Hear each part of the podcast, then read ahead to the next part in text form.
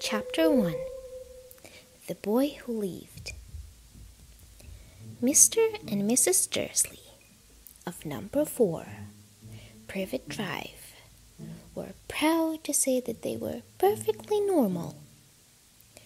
Thank you very much.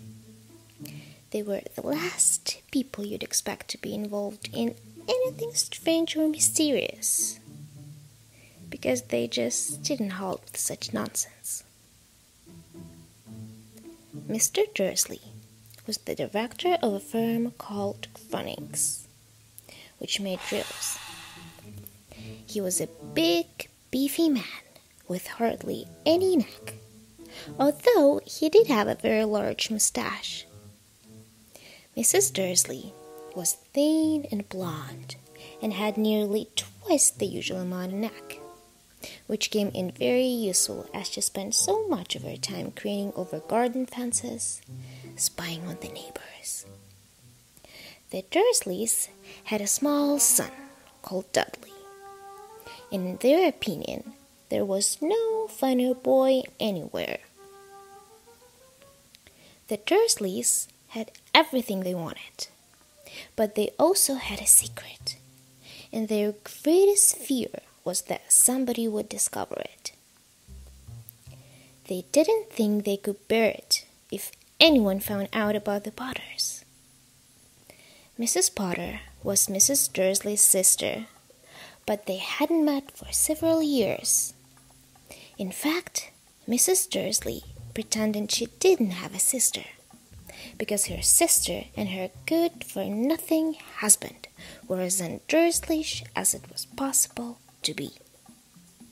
The Dursleys shuddered to think what the neighbors would say if the Potters arrived in the street. The Dursleys knew that the Potters had a small son too, but they had never even seen him. This boy was another good reason for keeping the Potters away. They didn't want Dudley mixing with a child like that. When Mr. and Mrs. Dursley woke up on the tall gray Tuesday, our story starts. There was nothing about the cloudy sky outside to suggest that strange and mysterious things would soon be happening all over the country. Mr. Dursley hummed as he picked out his most boring tie for work and Mrs. Dursley gossiped away happily as she wrestled a screaming Dudley into his high chair. None of them noticed a large tiny owl flutter past the window. At half past eight, Mr. Dursley picked up his briefcase, backed Mrs. Dursley on the cheek, and tried to kiss Dudley goodbye but missed because Dudley was now having a tantrum and throwing his cereal at the walls. Little Dick, chortled Mr. Dursley as he left the house. He got into his car and backed out of Number Four's drive. It was on the corner of the street that he noticed the first sign of something peculiar a cat reading a map. For a second, Mr. Dursley didn't realize what he had seen. Then he jerked his head around to look again. There was a tabby cat standing on the corner of Privet Drive, but there wasn't a map in sight. What could he have been thinking of? It must have been a trick of the light. Mr. Dursley blinked and stared at the cat. It stared back. As Mr. Dursley drove around the corner and up the road, he watched the cat in his mirror. It was now reading the sign that said Privet Drive. No, looking at the sign, cats couldn't read maps or signs. Mr. Dursley gave himself a little shake and put the cat out of his mind. As it drove towards town, he thought of nothing except a large order of drills he was hoping to get that day. But on the edge of town, drills were dreaming out of his mind by something else. As he sat in the usual morning traffic jam, he couldn't help noticing that there seemed to be a lot of strangely dressed people about. People in cloaks. Mr. Dursley couldn't bear people who dressed in funny clothes, the get-ups you saw in young people. He supposed this was some stupid new fashion. He drummed his fingers on the steering wheel, and his eyes fell on a huddle of these weirdos standing quite close by. They were whispering excitedly together. Mr. Dursley was enraged to see that a couple of them weren't young at all. Why, that man had to be older than he was, and wearing an emerald green cloak. The nerve of him! But then it struck Mr. Dursley that this was probably some silly stunt. These people were obviously collecting for something. Yes, that would be it. The traffic moved on, and a few minutes later, Mr. Dursley arrived in the Grunnings parking lot, his mind back on drills. Mr. Dursley always sat with his back to the window in his office on the ninth floor. If he hadn't, he might have found it harder to concentrate on drills that morning. He didn't see the owls swooping past in broad daylight, though people down in the street did. They pointed and gazed open mouthed as owl after owl sped overhead. Most of them had never seen an owl even at night time. Mr. Dursley, however, had a perfectly normal owl free morning. He yelled at five different people. He made several important telephone calls and shouted a bit more. He was in a very good mood until lunchtime, when he thought he'd stretch his legs and walk across the road to buy himself a bun from the bakery. He'd forgotten all about the people in cloaks until he passed a group of them next to the baker's. He eyed them angrily as he passed. He didn't know why, but they made him uneasy. This bunch were whispering excitedly too, and he couldn't see a single collecting tin. It was on his way back past them, clutching a large donut in a bag, that he caught a few words of what they were saying.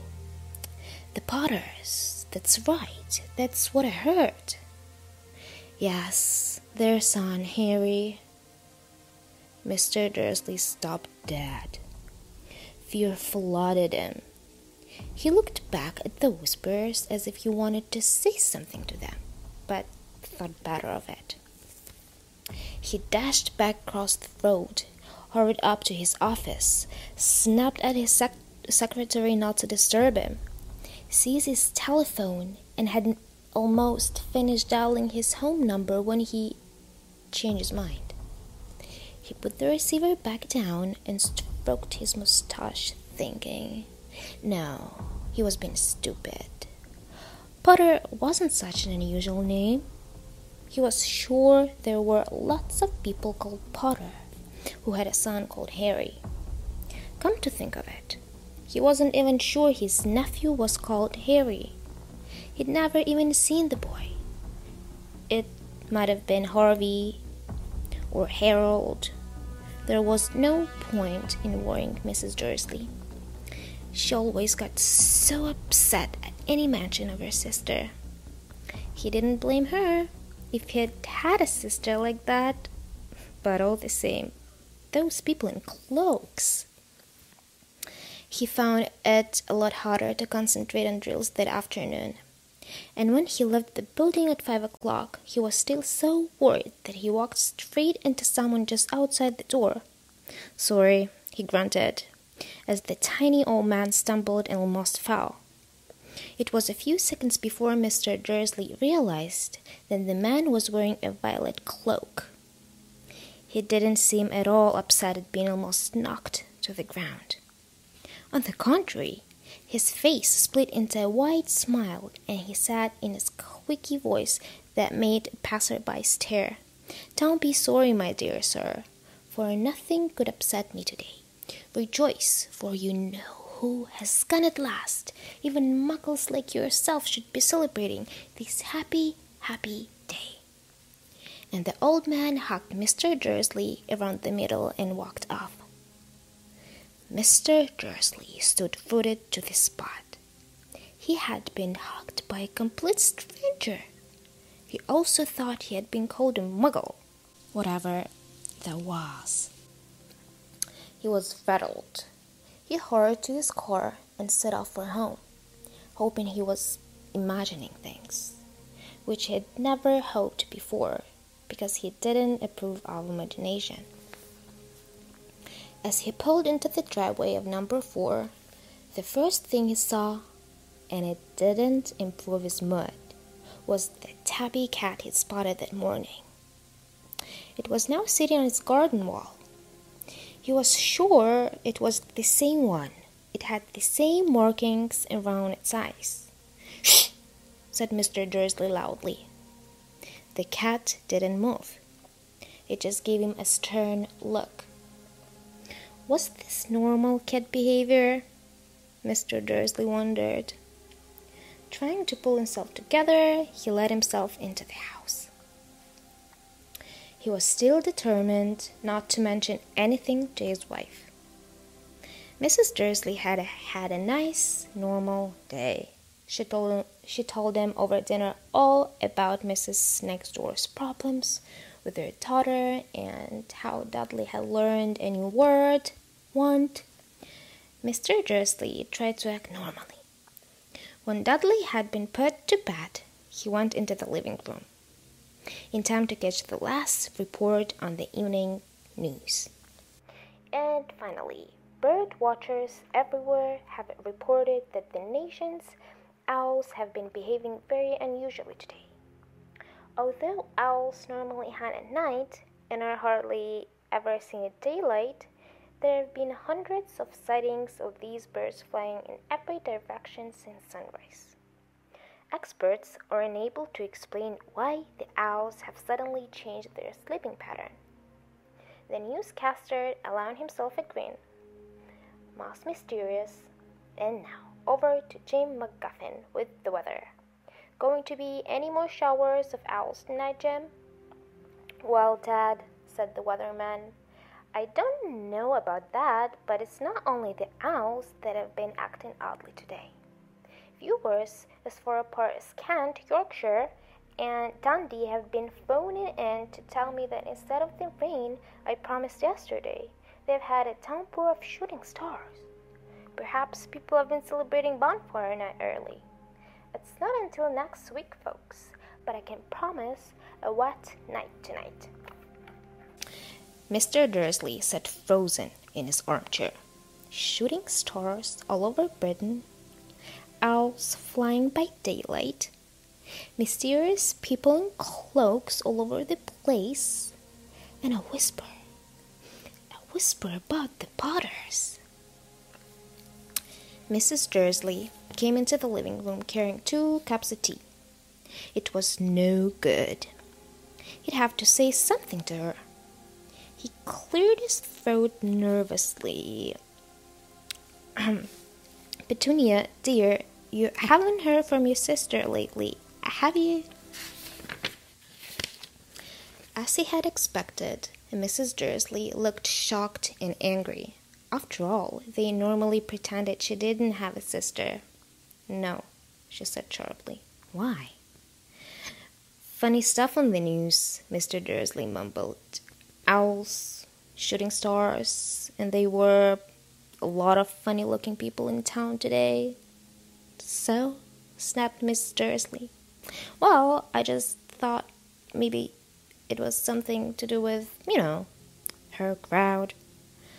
Mrs. Dursley sipped her tea through pursed lips. Mr. Dursley wondered whether he dared tell her he'd heard the name Potter. He decided he didn't dare. Instead, he said, as casually as he could, their son. He'd be about Dudley's age now, wouldn't he?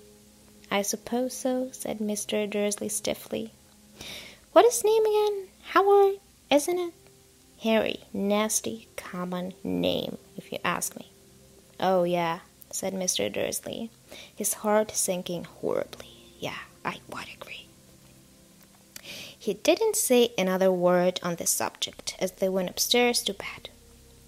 While Mrs. Dursley was in the bathroom, Mr. Dursley crept to the bedroom window and peered out into the front garden. The cat was still there. It was staring down Privet Drive as though it were waiting for something. Was he imagining things? Could all this have anything to do with the Potters? If it did, if it got out that they were related to a pair of, well, he didn't think he could bear it. The Dursleys got into bed. Mrs. Dursley fell asleep quickly, but Mr. Dursley lay awake, turning all over in his mind. His last comforting thought before he fell asleep was that even if the Potters were involved, there was no reason for them to come near him and Mrs. Dursley. The Potters knew very well what he and Petunia thought about them and their kind. He couldn't see how he and Petunia could get mixed up in anything that might be going on. He hmm. yawned and turned over. It couldn't affect them. How very wrong he was. Mr. Dursley might have been drifting in an, into an uneasy sleep but the cat on the wall outside was showing no sign of sleepiness. It was sitting as still as a statue, its eyes fixed unblinkingly on the far corner of Privet Drive. It didn't so much as quiver when a car door slammed on the next street, nor when two owls swooped overhead. In fact, it was nearly midnight before the cat moved at all. A man appeared on the corner the cat had been watching. Appeared so suddenly and silently you'd have thought he just popped out of the ground. The cat's tail twitched and its eyes narrowed. Nothing like this man had ever been seen on Privet Drive. He was tall, thin, and very old, judging by the silver of his hair and beard, which were both long enough to tuck into his belt. He was wearing long robes, a purple cloak that swept the ground, and high heeled, buckled boots. His blue eyes were light, bright, and sparkling behind half moon spectacles, and his nose was very long and crooked, as though it had been broken at least twice. This man's name was Albus Dumbledore. Albus Dumbledore didn't seem to realize that he had just arrived in a street where everything from his name to his boots was unwelcome. He was busy rummaging his cloak, looking for something. But he did seem to realize he was being watched, because he looked up suddenly at the cat, which was still staring at him from the other end of the street. For some reason, the sight of the cat seemed to amuse him. He chuckled and muttered, I should have known. He found what he was looking for in his inside pocket. It seemed to be a silver cigarette lighter. He flicked it open, held it up in the air, and clicked it. The nearest street lamp went out with a little pop. He clicked it again the next lamp flickered into darkness. Twelve times he clicked the put outer until the only lights left on the whole street were two tiny pinpricks in the distance, which were the eyes of the cat watching him. If anyone looked out of their window now, even beady eyed Mrs. Dursley, they wouldn't be able to see anything that was happening down on the pavement. Dumbledore slipped the outer back inside his cloak and set off down the street toward number four, where he sat down on the wall next to the cat. He didn't look at it, but after a moment he spoke to it. Fancy seeing you here, Professor McGonagall.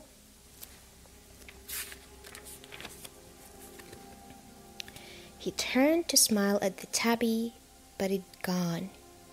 Instead, he was smiling at a rather severe looking woman who was wearing square glasses exactly the shape of the markings had, the cat had had around its eyes. She, too, was wearing a cloak, an emerald one. Her black hair was drawn into a tight bun. She looked distinctly ruffled. How did you know it was me? she asked. My dear professor, I've never seen a cat sit so stiffly. You'd be stiff if you'd been sitting on a brick wall all day, said Professor McGonagall. All day? When you could have been celebrating. I must have passed a dozen feasts and parties on my way here. Professor McGonagall sniffed angrily. Oh, yes, everyone's celebrating. All right, she said impatiently. You'd think they'd be a bit more careful, but no. Even the muggles have noticed something going on. It wasn't their news. She jerked her head back at the Dursleys' dark living room window. I heard it.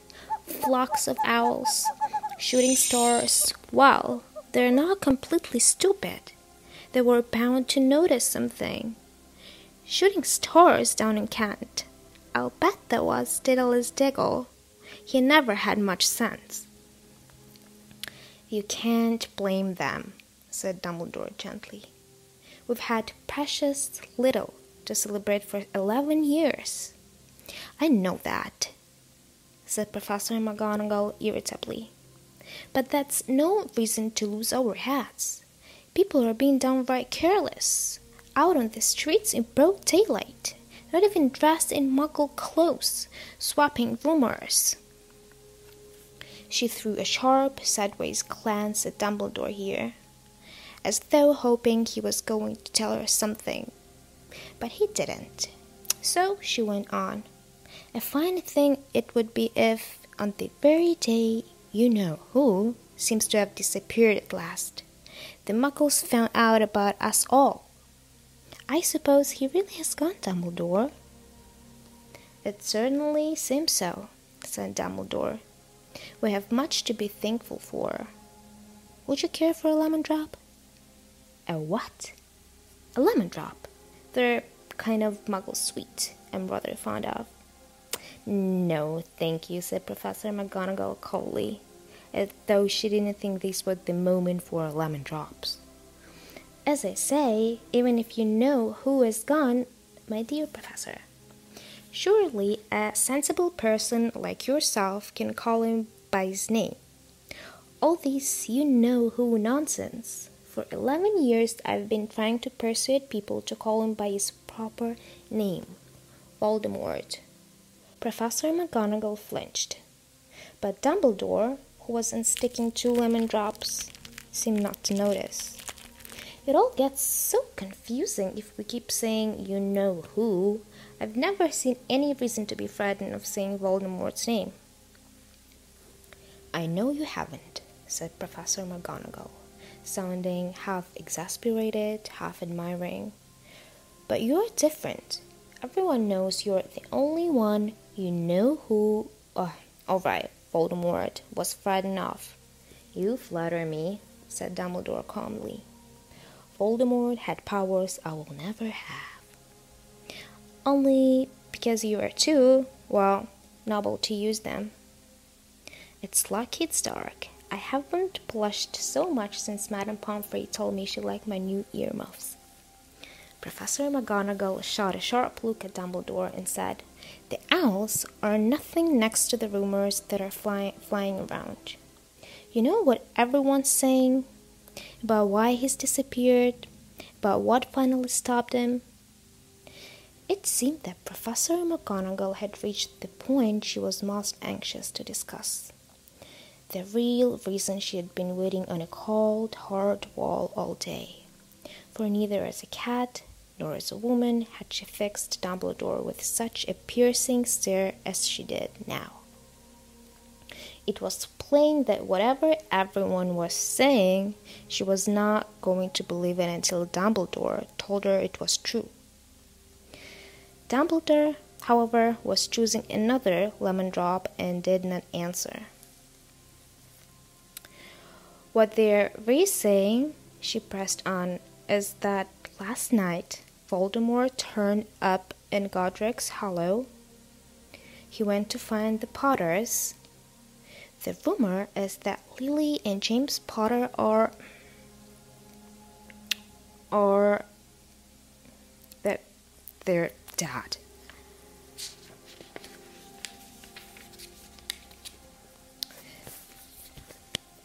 Dumbledore bowed his head. Professor McGonagall gasped. Lily and James? I can't believe it. I didn't want to believe it. Albus. Dumbledore reached out and patted her on the shoulder. I know. I know, he said heavily. Professor McGonagall's voice trembled as she went on. That's not at all. They're saying he tried to kill the Potter's son, Harry. But he couldn't. He couldn't kill that little boy. No one knows why or how, but they're saying that when he couldn't kill Harry Potter, Voldemort's power somehow broke, and that's why he's gone. Dumbledore nodded glumly. It's it's true? faltered Professor McGonagall. After all is done, all the people he's killed, he couldn't kill a little boy? It's just astounding. All, all the things to stop him. How in the name of heaven did Harry survive? We can only guess, said Dumbledore. We may never know. Professor McGonagall pulled out a lace handkerchief and dabbed her eyes beneath her spectacles. Dumbledore gave a great sniff as he took a golden watch from his pocket and examined it. It was a very odd watch. It had twelve hands, but no numbers. Instead, little planets were moving around the edge. It must have made sense to Dumbledore, though, because he put it back in his pocket and said, Hagrid's late. I suppose it was he who told you I'd be here, by the way? Yes, said Professor McGonagall. And I don't suppose you're going to tell me why you're here, of all places. I've come to bring Harry to his aunt and uncle, they're the only family he has left now. You don't mean. You can't mean the people who live here? cried Professor McGonagall, jumping to her feet and pointing at number four. Dumbledore, you can't. I've been watching them all day. You couldn't find two people who are less like us. And they've got this son. I saw him kicking his mother all the way up the street, screaming for sweets. Harry Potter, come! Harry Potter, come and live here! It's the best place for him, said Dumbledore firmly. His aunt and uncle will be able to explain everything to him when he is older. I've written them a letter. A letter? Repeated Professor McGonagall faintly, sitting back down on the wall. Really, Dumbledore, you think you can explain all this in a letter? These people will never understand it. You'll be famous, a legend. I wouldn't be surprised if today was known as Harry Potter Day in the future. There will be books written about Harry. Every child in our world will know his name. Exactly, said Dumbledore, looking very seriously over the top of his half moon glasses. It would be enough to turn any boy's head. Famous before he can walk and talk famous for something he won't even remember.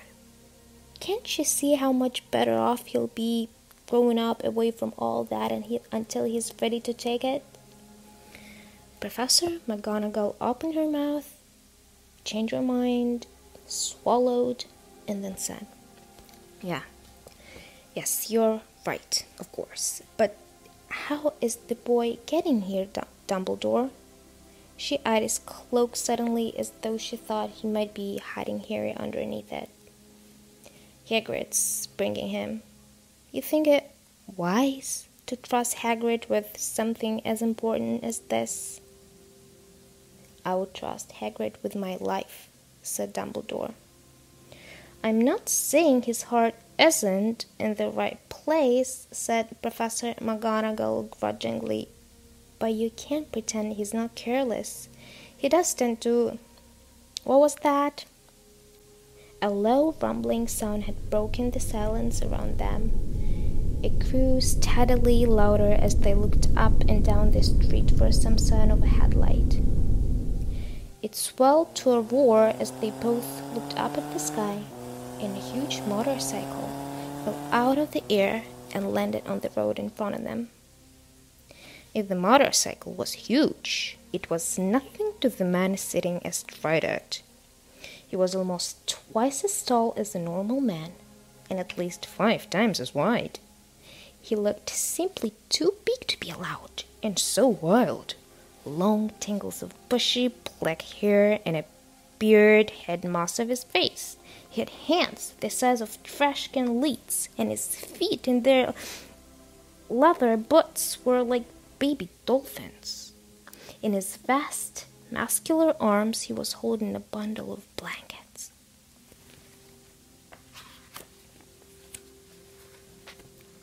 Hagrid, said Dumbledore, sounding relieved. At last, and where did you get that motorcycle? Borrowed it, Professor Dumbledore, sir, said the giant, climbing carefully up the motorcycle as he spoke. Young Sirius Black lent it to me. I've got him, sir. No problems were there? No, sir. House was almost destroyed, but I got him out all right before the muggles started swarming around. He fell asleep as we were flying over Bristol. Dumbledore and Professor McGonagall bent forward over the bundle of blankets. Inside, just visible, was a baby boy, fast asleep. Under a tuft of jet black hair over his forehead, they could see a curiously shaped cut, like a bolt of lightning. Is that where? whispered Professor McGonagall. Yes, said Dumbledore. He'll have that scar forever. Couldn't you do something about it, Dumbledore? Even if I could, I wouldn't. Scars can come in handy. I have one myself above my left knee that is a perfect map of the London Underground. Well, give him here, Hagrid. We'd better get this over with. Dumbledore took Harry in his arms and turned toward the Dursleys' house. Could I, could I say goodbye to him, sir? asked Hagrid. He bent his great shaggy head over Harry and gave him what must have been a very scratchy, whiskery kiss. Then, suddenly, Hagrid let out a howl like a wounded dog. Shh! hissed Professor McGonagall. You'll wake the muggles. Sorry, Hagrid, taking out a large, spotted handkerchief and burying his face in it. But I can't stand it. Lily and James, Dad, and poor little Harry off to live with Muggles. Yes, yes, it's all very sad. But get a grip on yourself, Hagrid, or we'll be found. Professor McGonagall whispered, patting Hagrid gingerly on the arm as Dumbledore stepped over the low garden wall and walked to the front door. He laid Harry gently on the doorstep, took a letter out of his cloak, tucked it inside Harry's blankets, and then came back to the other two. For a full minute, the three of them stood and looked at this little bundle.